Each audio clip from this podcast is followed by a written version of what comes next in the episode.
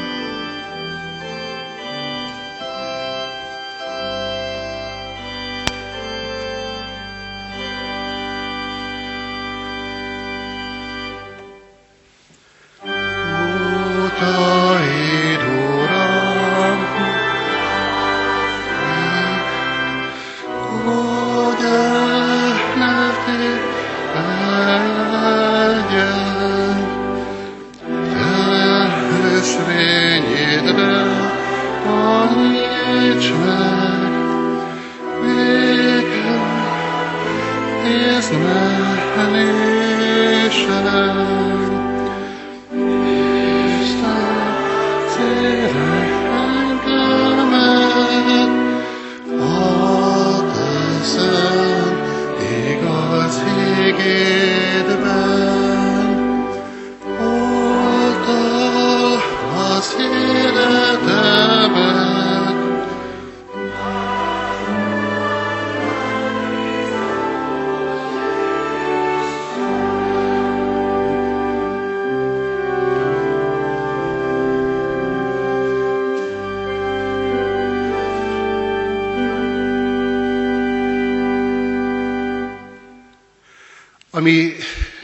Ünnepi tanévzáró Isten tiszteletünk további megáldása és megszentelése jöjjön az Úrtól, aki teremtette az eget és a földet. Amen. Kedves gyülekezet, kedves testvérek, helyünkön maradva nyitott szívvel hallgassuk meg Isten igéjét, úgy, amint azt írva találhatjuk és olvashatjuk az apostolok cselekedeteiről írott könyv 9. fejezetében, az első 18 versben. Saul megtérése. Saul pedig az Úr tanítványai elleni fenyegetéstől és öldökléstől lihegve elment a főpaphoz, és leveleket kért őtőle Damaszkuszba, a zsinagógákhoz, hogyha talál olyanokat, akik az Úr útjának hívei, akár férfiakat, akár nőket, megkötözve vihesse azokat Jeruzsálembe Útközben azonban, amikor éppen Damaszkuszhoz közeledtek, hirtelen mennyei fény villant meg körülötte. És amint a földre esett, hallotta, hogy egy hang így szólt hozzá. Saul, Saul, miért üldözöl engem? Ő pedig megkérdezte, ki vagy, uram? Az így válaszolt, én vagyok Jézus, akit te üldözöl. De kelj fel, menj be a városba, és ott megmondják neked, mit kell tenned. A vele utazó férfiak pedig szótlanul álltak, mert hallották ugyan a hangot, de senkit sem láttak. Saul pedig felkelt a földről, és kinyitotta a szemét, de egyáltalán nem látott. Ezért kézen fogva vezették be a Damaszkuszba és ott három napig nem látott, nem evett és nem ivott. Volt Damaszkuszban egy tanítvány név szerint Anániás. Az úr megszólította őt látomásában. Anániás, ő így válaszolt, íme, itt vagyok, uram. Az úr pedig így szólt hozzá, kelj fel, menj el abba az utcába, amelyet egyenes utcának hívnak, és keresd meg Júdás házában Sault, akit Tarzu, Tarzuszinak neveznek, mert íme imádkozik, és látomásban látja, hogy egy Anániás nevű férfi jön be hozzá, és ráteszi a kezét, a lát, a lá, hogy lásson. Anániás így szólt, Uram, sokaktól hallottam erről a férfiről, mennyi rosszat tett a te szentjeid ellen Jeruzsálemben, és ide is meghatalmazá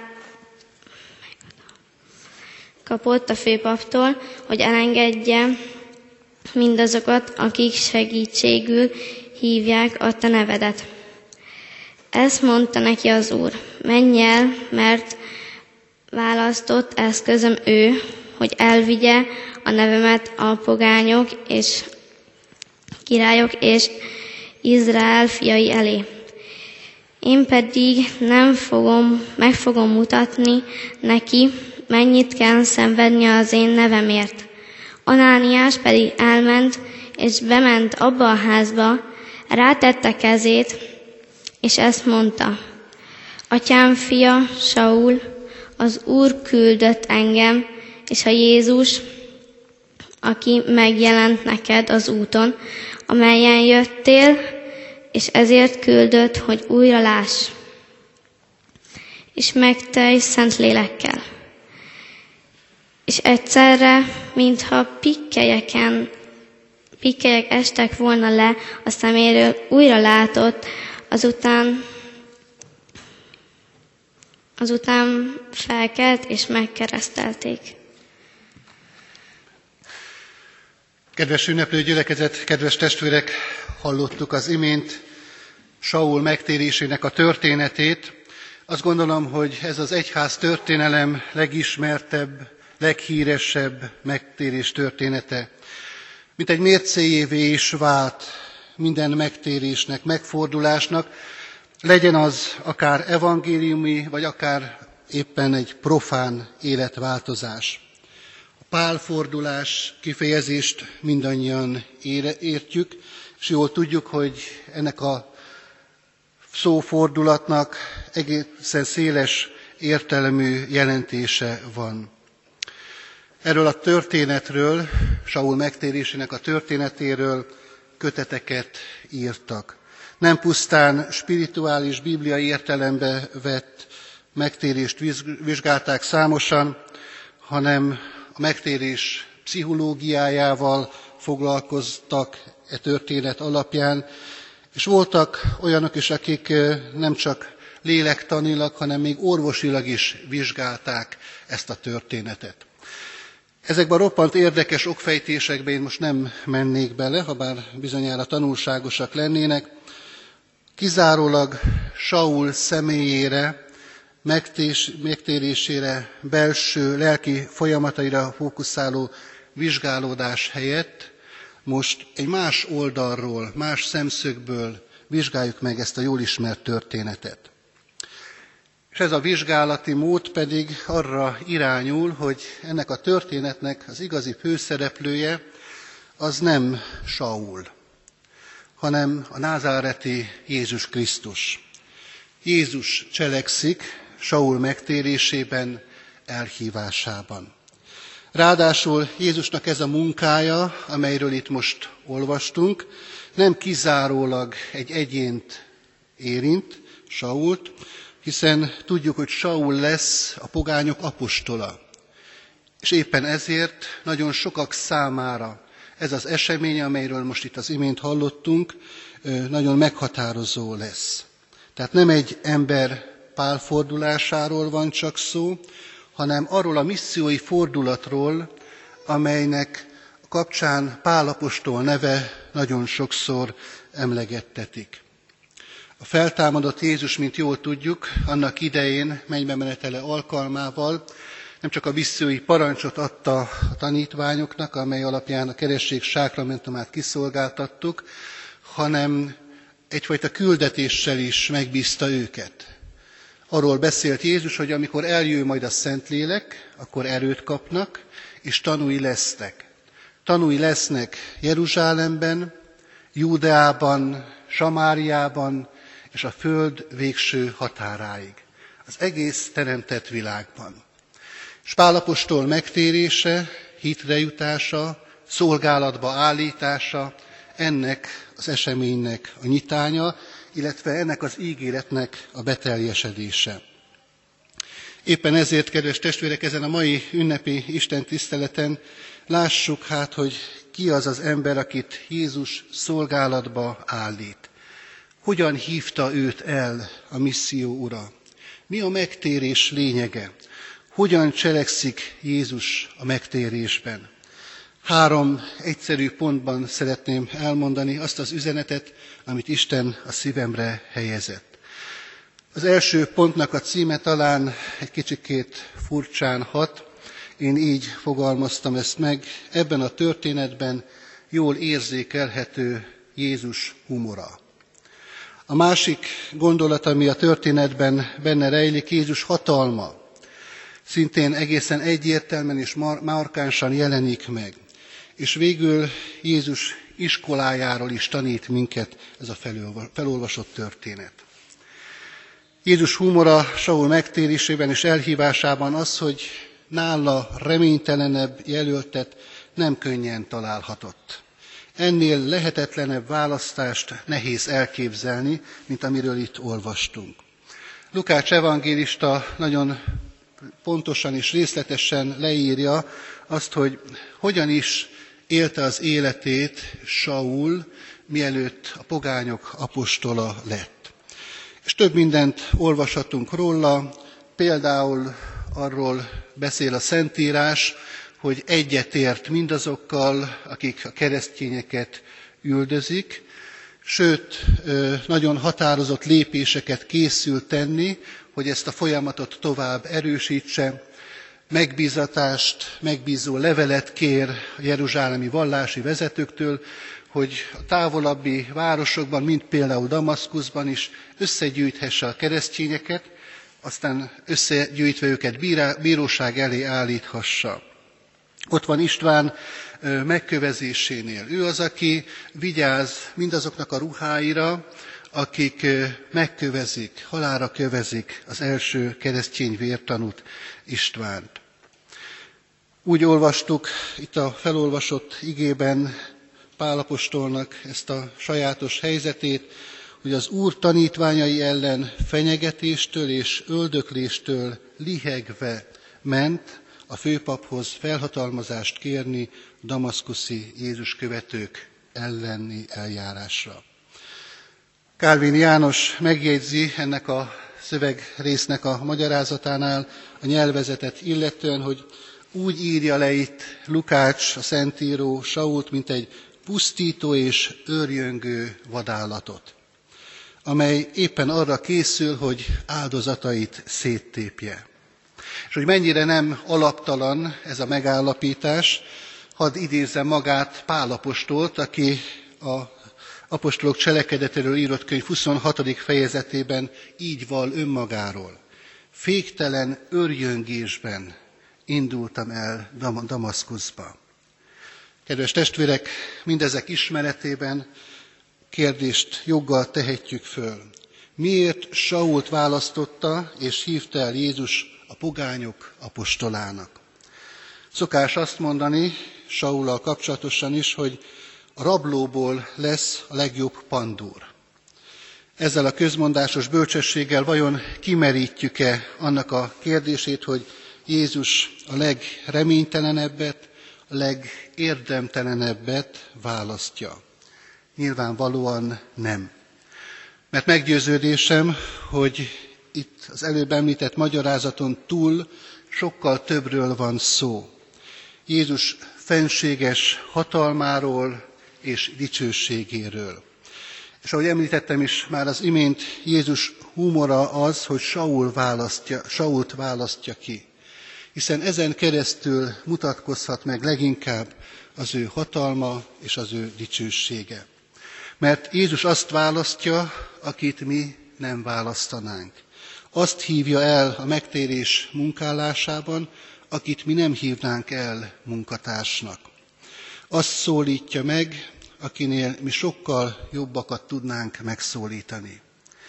Egyrészt így van ez velünk kapcsolatosan is.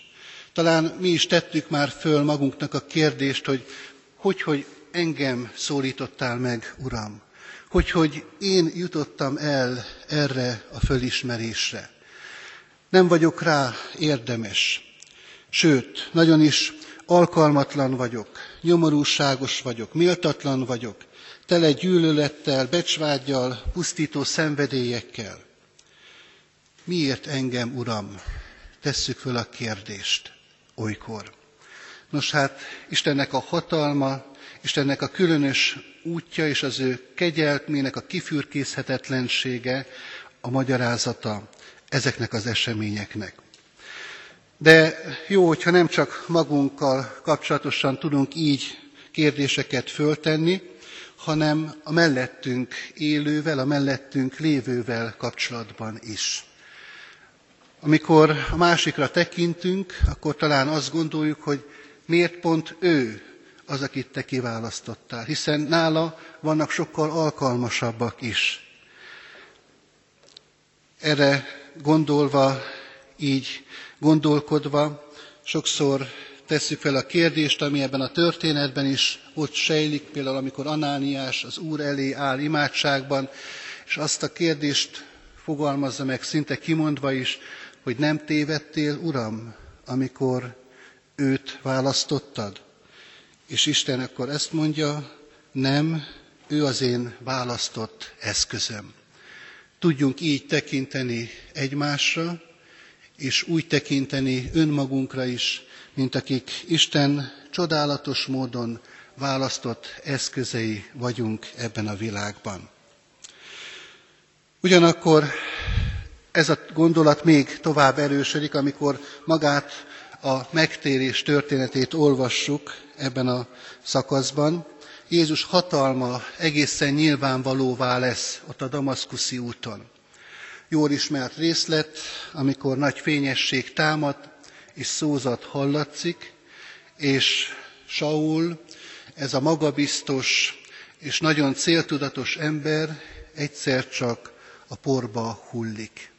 És ő az, aki úgy gondolta, hogy biztosan tudja az irányt, rá kell, hogy hagyatkozzon másokra, hogy bevezessék oda abba a városba, ahova elindult.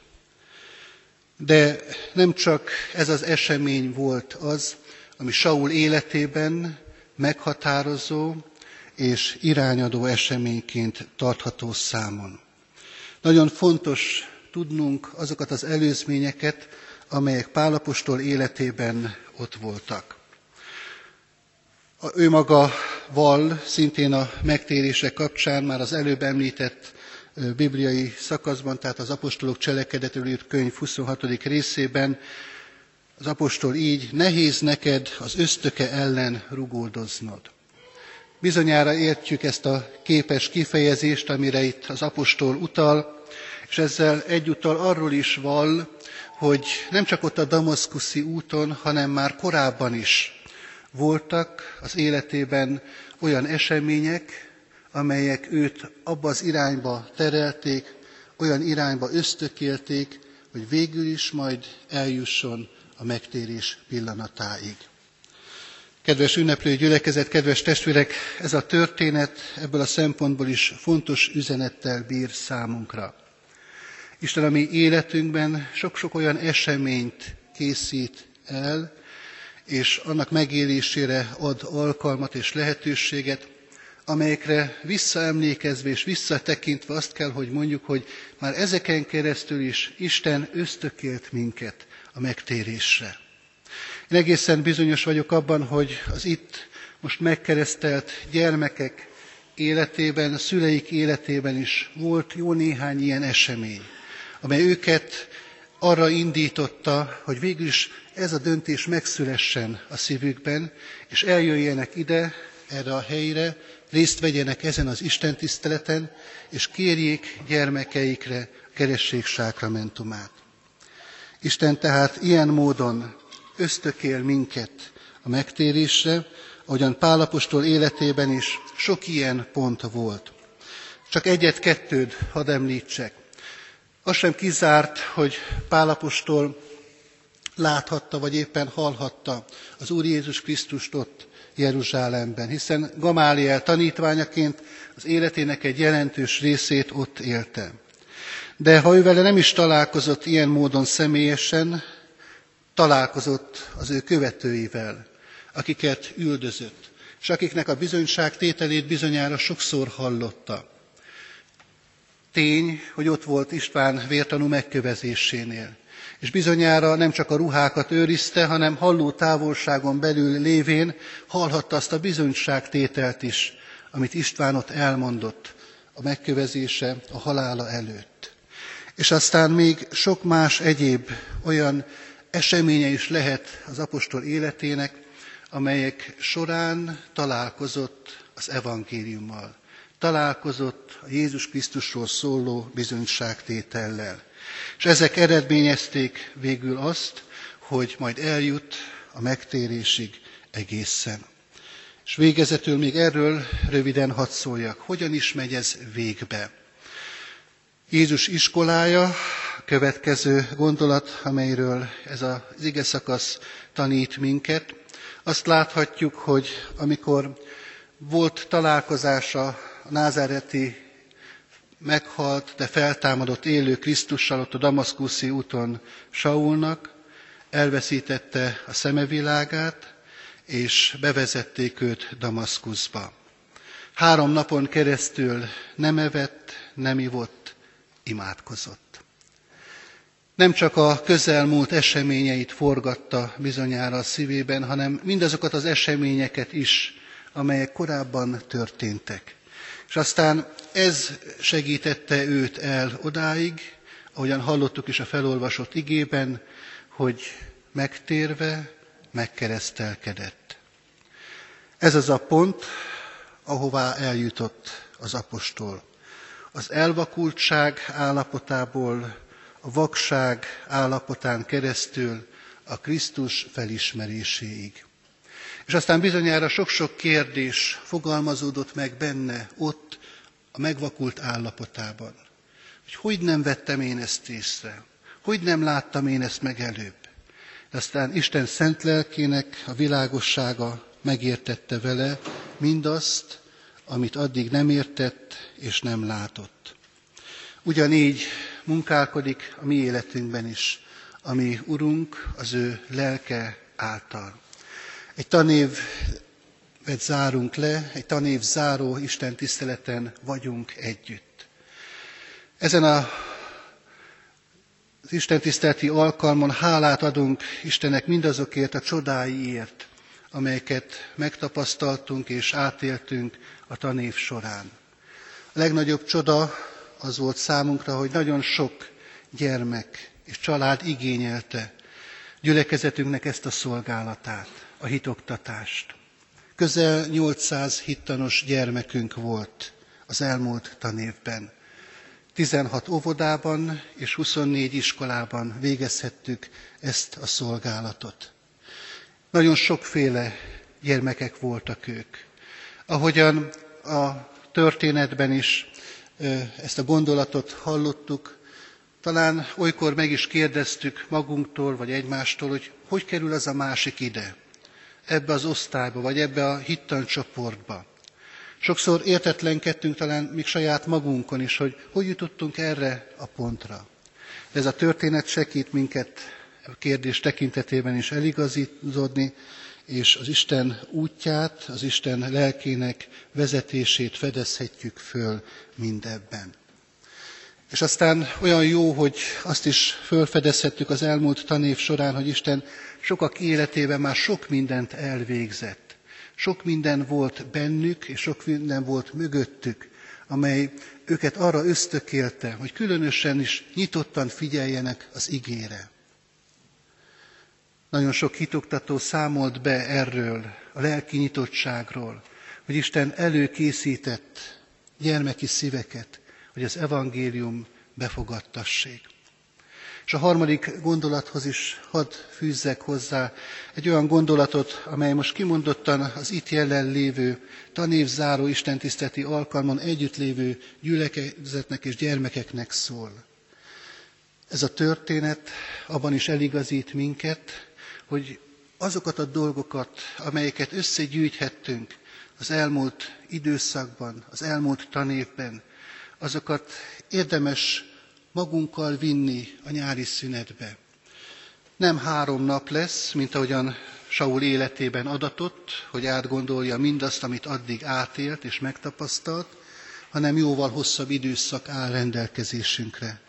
Legyen a vakáció időszaka, a nyári időszak arra alkalmas mindannyiunk életében, hogy megértsük, fölfedezzük az Isten szándékát. Legyen az Isten iskolája a nyári szünet a mi életünkben. Lezárul most az az iskola, ami a tanulást jelentette a hétköznapokban, és bizonyára nagy öröm ez számunkra, de legalább ekkora öröm legyen számunkra annak fölfedezése, hogy mindaz, amiről eddig tanultunk, különösen a hittanórákon, azokat Isten tovább formálhatja és érlelheti a mi életünkben. Ne sikkadjon el mindaz, ami szívünkben, ami emlékezetünkben, amelyről tanultunk az elmúlt évben. Így legyen. Amen. Kedves gyülekezet, kedves testvérek, hallgassunk most meg egy verset Ackerman Barnabás tolmácsolásában. Ez a vers Saul, illetve Pálapostól életéről szól. Somogyi Imre, Saul Pál, zsinagógában prédikál, hitvallást tesz a Krisztus mellett, a népek közé téríteni jár, és vigasztalja a szegényeket. Hirdeti fennen a szent tanokat, tömlőcsöd botot szenved az Úrér, de tűrve sírva vitázva sokat, meghalni is kész Jézus Krisztusért.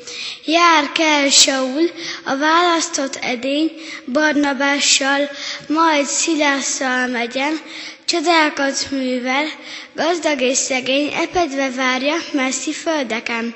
Országokat jár, majd tengerre száll, tanít, hisz, remél, nem csügget soha a vad Saulból, így lett Szelít Pál, a keresztények nagy apostola. Köszönjük szépen a verset, és a mai Isten tiszteletünk folytatásaként a 196. dicséretet énekeljük az első három versével. A 196. dicséret első verse így kezdődik, mondjatok dicséretet keresztények az Úristennek.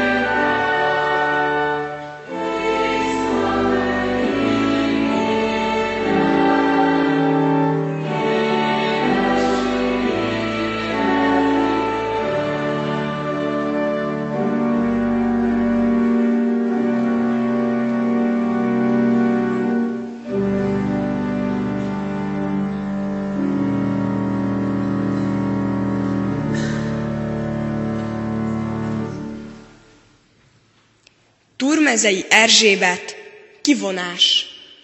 Hétből kivonok hatot, marad egy.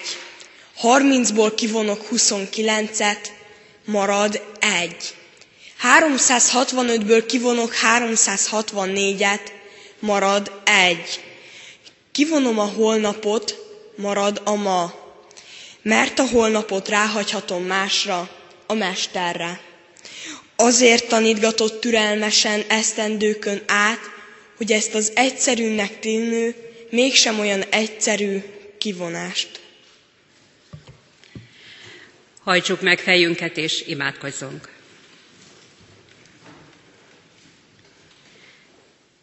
Úr Jézus Krisztus, olyan jó azt tudni, hogy Te nem csak ott, azon a damaszkuszi úton szólítottad meg az egykori Sault, hogy legyen belőle Pálapostól, a te választott tanítványod, hanem ma is itt jársz közöttünk, és ma is szeretnél nem mennyei fényjel, hanem belső, csendes hanggal, az ige szavával, a hitanórák csendjében, vagy éppen zajában mégis megszólítani bennünket, hogy egyszer mi is azt tudjuk mondani, hogy itt vagyok, Uram, küldj engem. Köszönjük neked, hogy te ma is szeretnéd, hogy legyenek minél többen, akik rólad beszélnek az embereknek. És nem csak szavakban mondják el azokat a történeteket, amelyeket ismerhetünk a Bibliából, hanem életükkel teszik valósággá hogy Te itt vagy ebben a világban. Úr Jézus, segíts bennünket, hogy hitelesek tudjunk lenni, hogy amit mi rólad mondunk, az legyen valóság az életünkben. Hogy amikor az emberek bennünket hallgatnak, és megtudják, hogy mi hozzá tartozunk, akkor ne legyen bennük csalódás, hanem tudjanak téged megismerni, hisz ezt szeretnénk, és te is ezt szeretnéd, Úr Jézus. Köszönjük neked az egész tanévet, köszönünk minden órát, amit a gyerekekkel együtt tölthettünk, és köszönjük a mai alkalmat is, amikor hálaadással zárhatjuk be ezt a tanévet. De hisszük, hogy veled nem csak bezárunk valamit, hanem folytatunk, vagy talán éppen most elkezdünk. Kérjük, hogy áld meg a nyarunkat, segíts bennünket a pihenésben, az idő jó kihasználásában, és abban, hogy soha ne feledkezzünk el Te rólad. Áld meg, kérjük, azokat, akik betegek, akik gyengék, akik erőtlenek, akiknek vigasztalásra van szükségük. Hadd tapasztalják meg ők is, hogy Te szereted őket, és ott vagy közel hozzájuk. Kérjük, légy abban is nekünk segítségül, hogy a programokat, amik előttünk vannak a nyáron, azt valóban te veled és a te vezetéseddel tudjuk úgy eltölteni, hogy az áldásul legyen nekünk is és másoknak is. Kérjük, hogy tarts meg bennünket, és hallgass meg imádságunkat. Köszönjük, hogy megígérted, mindig velünk maradsz. Amen. Együtt mondjuk az Úr Jézustól tanult imádságot. Mi, atyánk, aki a mennyekben vagy, szenteltessék meg a te neved, jöjjön el a te országod, legyen meg a te akaratod, amint a mennyben, úgy a földön is. Mindennapi kenyerünket add meg nékünk ma, és bocsásd meg védkeinket, miképpen mi is megbocsátunk az ellenünk védkezőknek. És ne vigy minket kísértésbe, de szabadíts meg a gonosztól, mert tiéd az ország, a hatalom és a dicsőség mind örökké. Amen. Az Isten tiszteletünk végén pedig énekeljük befejezésként a 196. énekünk 6. és 7. versét.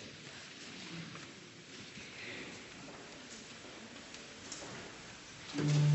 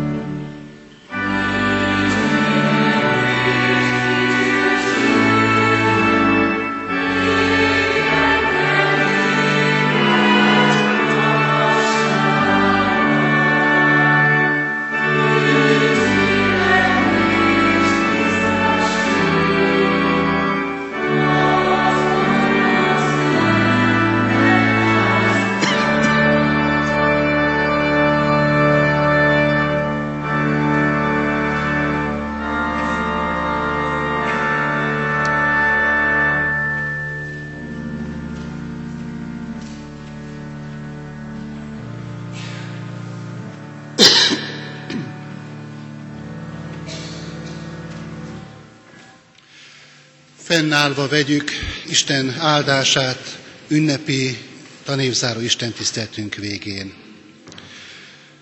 Áldjon meg téged az Úr, és őrizzen meg téged. Ragyogtassa rád orcáját az Úr, és könyörüljön rajtad. Fordítsa feléd orcáját az Úr, és adjon neked békességet. Amen. Áldás békességet kívánok mindenkinek.